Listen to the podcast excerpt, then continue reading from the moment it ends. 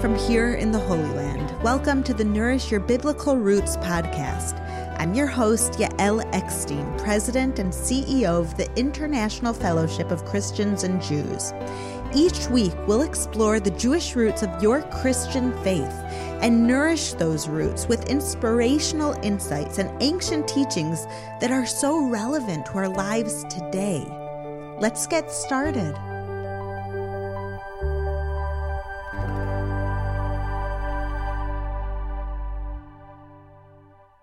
Have you ever wondered why we don't see miracles today like we did in the biblical times?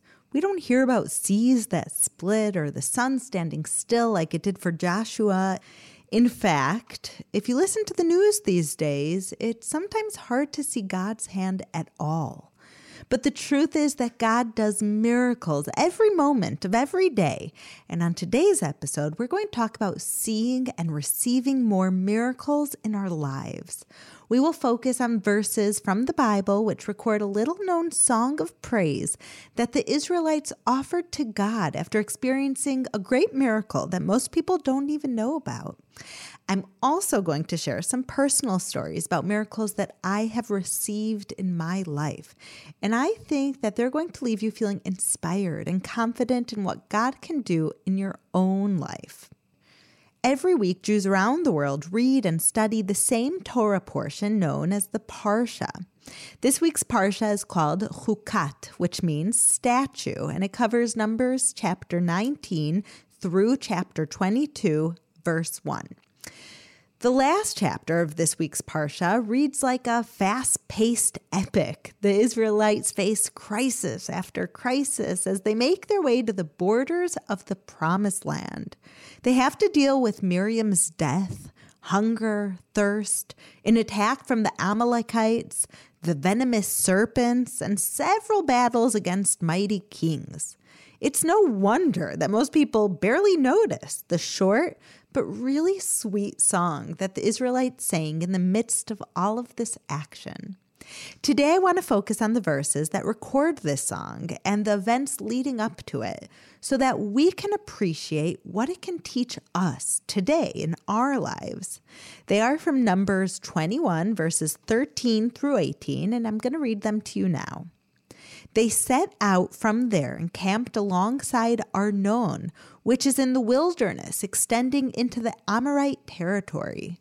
The Arnon is the border of Moab, between Moab and the Amorites. That is why the book of Wars of the Lord says, Zahab in Supha and the ravines the Arnon, and the slopes of the ravines that lead to the settlement of Ar and lie along the border of Moab. From there they continued on to Beer, the well where the Lord said to Moses, Gather the people together, and I will give them water.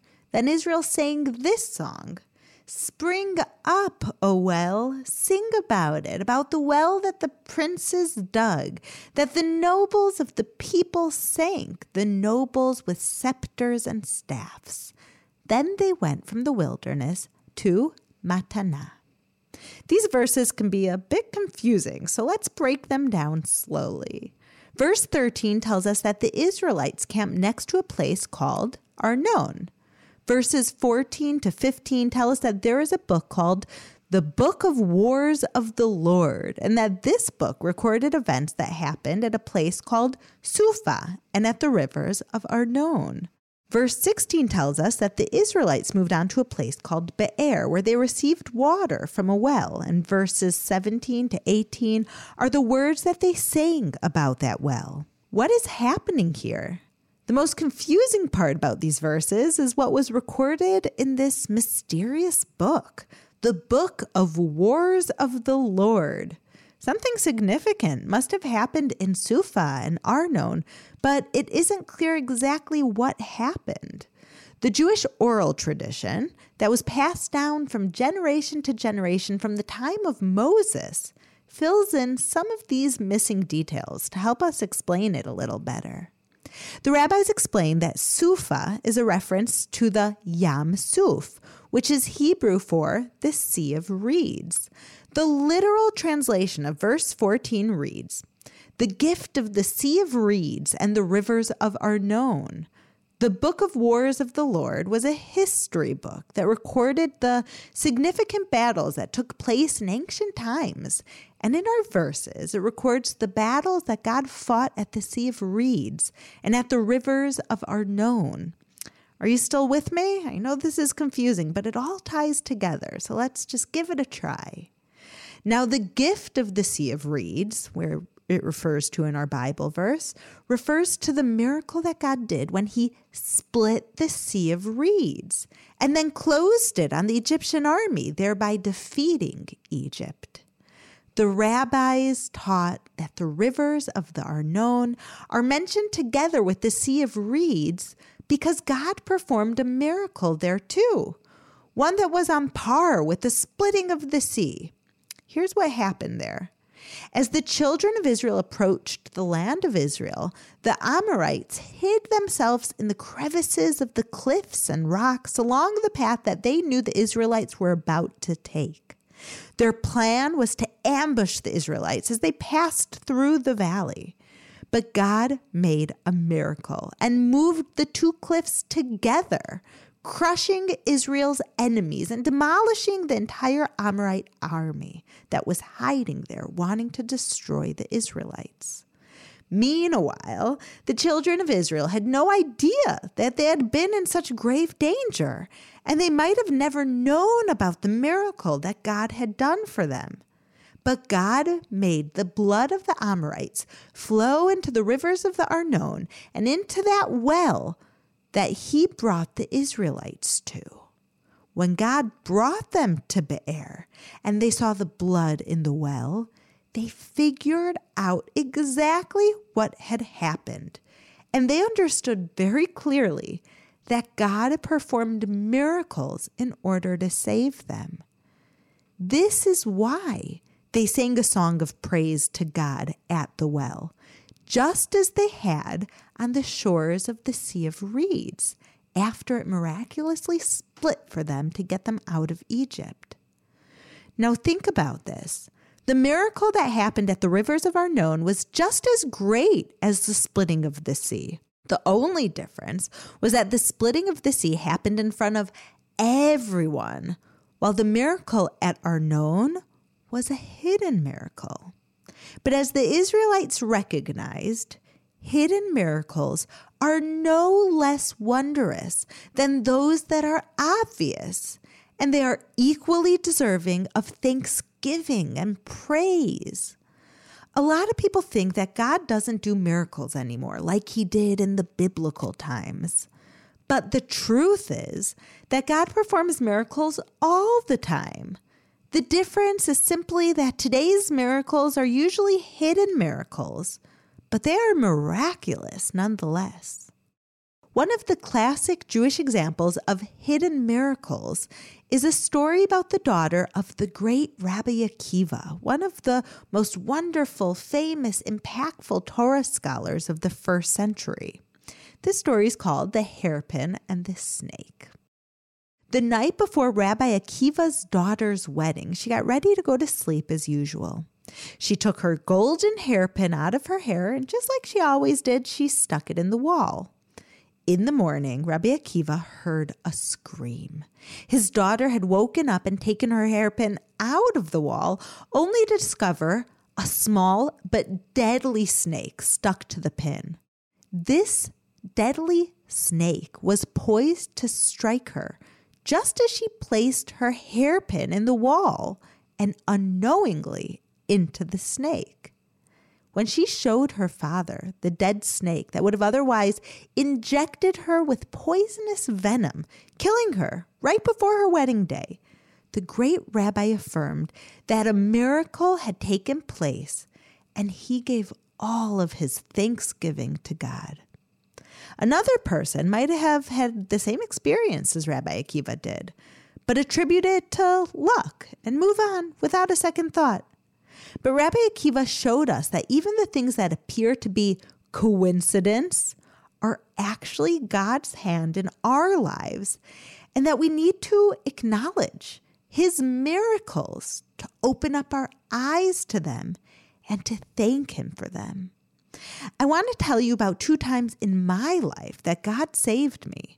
And like Rabbi Akiva's daughter and the Israelites in Arnon, I had no idea that I was even in danger.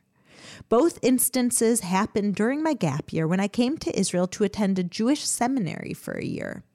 It was 2001, and Israel was going through the Second Intifada, a dangerous time when Israel suffered many terrorist attacks. It felt like almost every day that there was another bus or cafe blown up by a suicide bomber, or there was some other kind of attack on innocent Israelis. It was a very scary time. Needless to say, my parents were very nervous about sending me to Israel that year. I agreed to stay away from buses and other public places like coffee shops as much as possible in order to limit my exposure to danger. But they understood I had to live my life. One day, a particularly hot day, I was finishing up some errands with a friend and we were running late. We were desperate to get back to our seminary as soon as possible. There was no taxi in sight, and so after a few minutes of waiting for one in the middle of Jerusalem, a bus pulled up right in front of us. My friend realized that if we took the bus just three blocks, we could get off on a street where taxis were easier to find. I was a little bit nervous and I hesitated for a moment, remembering that I wasn't supposed to ride buses. But it was only three blocks. So, after debating what to do in my mind, I decided to make an exception. I stepped onto the bus, and the second the driver closed the doors, we heard the sound of gunshots. We had no idea where the shots were coming from, or if we were safe or in danger. They sounded very close, and it was terrifying. But as the bus sped away, it became clear that thankfully we were headed in the direction away from the gunshots. Not long after, I found out that an Arab terrorist had dressed up like an ultra Orthodox Jew and opened fire at civilians who were waiting at the bus stop just two blocks over from where I'd been standing. I also found out that a friend who I grew up with in Chicago and who was also there in seminary for the year had been shot in the attack. The incident hit very close to home for me. I knew that I could have easily been the girl that got shot. What if I had been at her bus stop instead, just two blocks away? What if I hadn't gotten on the bus when I did? Some people said that I was lucky, but I knew that it wasn't luck. It was that I was saved by God. And my friend from Chicago, God saved her too. At first, the paramedics believed that she was dead, and that she was beyond saving. But there was one paramedic who happened to be an Arab who refused to give up on her. He insisted on giving her life saving aid and kept her alive in those critical moments. Somehow, the medics were able to remove a bullet from her lung inside the ambulance on the way to the hospital. And miraculously, my friend lived. They called her the miracle of Jerusalem. She would always say, an Arab tried to kill me, and an Arab saved my life. But the truth is that God saved her life. The second time that I had a close encounter with terror was later that year, just after I returned to Israel from visiting my family in Chicago. It was the night that I got back, and I decided to go out and see my friends who I haven't seen in a while. I went to the center of town in Jerusalem where there's a lot of restaurants and coffee shops, a place where young people hang out, and I met up with a bunch of my friends. It was so nice to see them. A few hours later, we were all standing right in front of a restaurant called Cafe Rimon. It's a cafe that was very popular, especially with Americans, and there were a lot of people hanging out inside and outside the restaurant. It was getting late, and I had jet lag, and I was exhausted. I saw some friends from my seminary pass by and I asked them if they want to go back to the dorms with me and share the cost of a cab. They told me that they weren't just ready to go yet, but that they could be ready in 15 minutes and we could all take a cab together. So I told my friends I would sit down and relax while they finished up for those 15 minutes, whatever they needed to do. My friends left, and I sat down on a ledge just outside of Cafe Rimon, where a lot of other teens were sitting. All of a sudden, I don't know what came over me, but I said to myself, you know what? I don't feel like waiting here.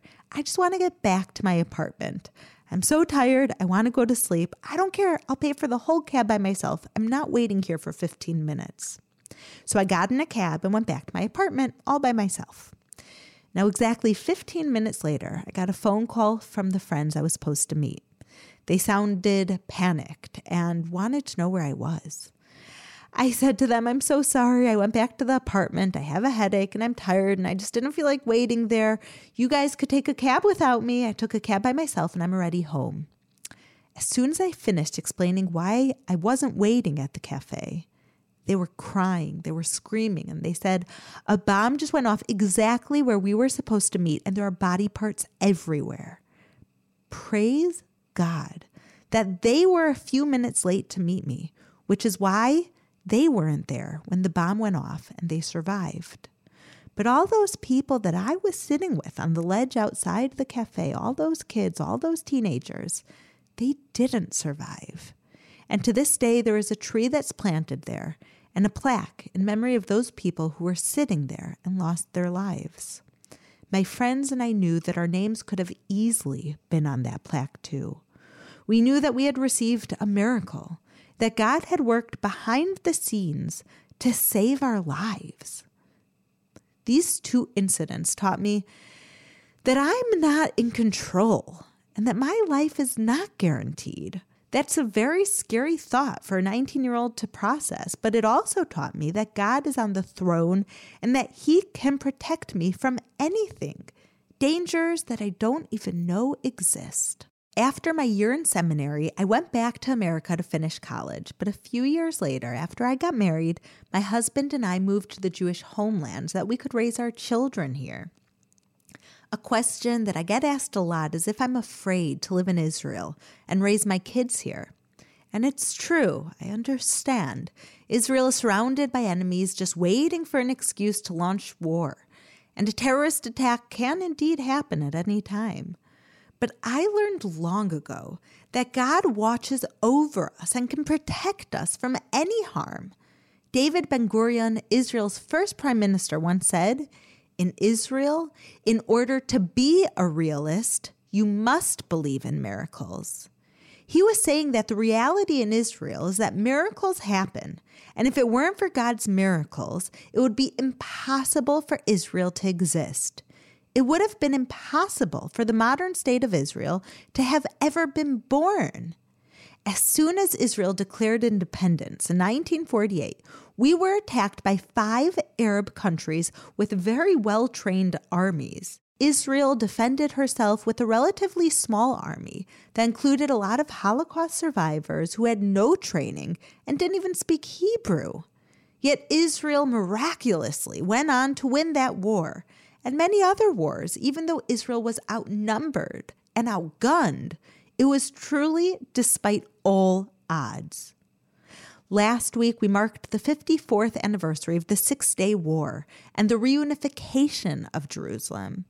Anyone who studies that war knows that the only way Israel defeated Egypt, Syria, and Jordan in just six days, when everyone expected Israel to suffer a horrendous defeat, was by a miracle. There's simply no other explanation. Even today, when Israel is attacked by rockets, and we've seen a lot of them these past weeks, we continue to witness God's miracles. In the most recent bout of rocket attacks on Israel that began on May 10th, 2021, Israel came under fire from over 3,000 rockets in just the first week of the conflict, the most Israel has ever endured in such a short period of time. Remember, Israel is a country that is smaller than the state of New Jersey. For that many rockets to fall on our tiny country and see minimal casualties is nothing less than a miracle. While we mourn every life that was lost, we cannot escape the fact that if it not for God, the numbers would have been drastically higher. Yes, I know Israel has the Iron Dome system, which can take down the rockets aimed at our citizens. Many people attribute Israel's protection to science and technology. But who gave Israel the capability to develop such amazing technology? Who gives our soldiers the strength and mental fortitude to work the Iron Dome successfully when they face 150 rockets in just a few minutes' time? And when the rockets do land in populated areas, as they do sometimes, who protects us from their deadly impact? There are those who try to explain the splitting of the Red Sea, the Sea of Reeds, in scientific terms, but just as we know that the splitting of the sea was a miracle of God, we need to acknowledge that what has happened in Israel over the last few weeks is also the hand of God, even if hidden and disguised. My friends, our loving Father performs hidden miracles for us all the time. Many of them we will never know about. How many would be bombers did not succeed? How many car accidents have been miraculously avoided at the last second? How many times has God protected us and our loved ones from dangers we never even knew existed? In Judaism, we recognize God's miracles in our daily prayers. This is what we say Thank you, God, for your miracles that are with us every day and for your wonders at all times. The miracles that are with us every day refer to the miracles we see and know about. But we also mention the wonders that God does at all times.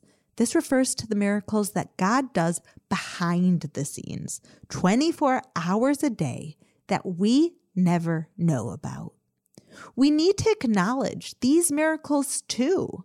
We need to thank God for them and let our faith be strengthened by knowing that He does miracles for us daily, even if we can't see them. But sometimes God does hidden miracles and leaves His fingerprints behind, like when I was saved from two terror attacks, or when the Israelites at Arnon saw the blood of their enemies in the water. Here's the thing some people can experience a miracle and attribute it to luck, to a natural occurrence, while others can look at nature and see a miracle. We have a decision to see the world through godly eyes or through nature. How we see the events in our lives is entirely up to us. It's up to us to look beyond the surface to see God's hand in our lives and to notice the miracles that He does for us every day. That's what it means to have godly eyes. And to respond to God's miracles with a heartfelt thanksgiving and stronger faith in the one who protects us. Albert Einstein once said, There are only two ways to live your life. One is as though nothing is a miracle, and the other is as though everything is a miracle. As people of faith, we need to see everything as a miracle.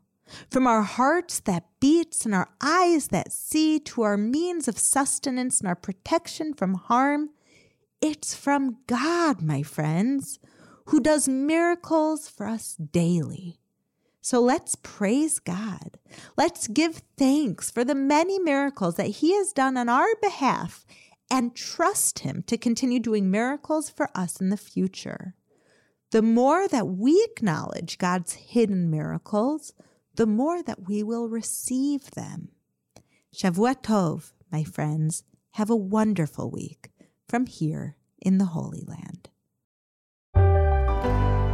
Thank you for listening to the Nourish Your Biblical Roots podcast. If you like what you have heard, visit me at mybiblicalroots.org for more of my teachings, videos, blogs, and books. You can also follow me on Instagram at Yael underscore Eckstein or on Facebook at Yael Eckstein. Shalom and see you next week.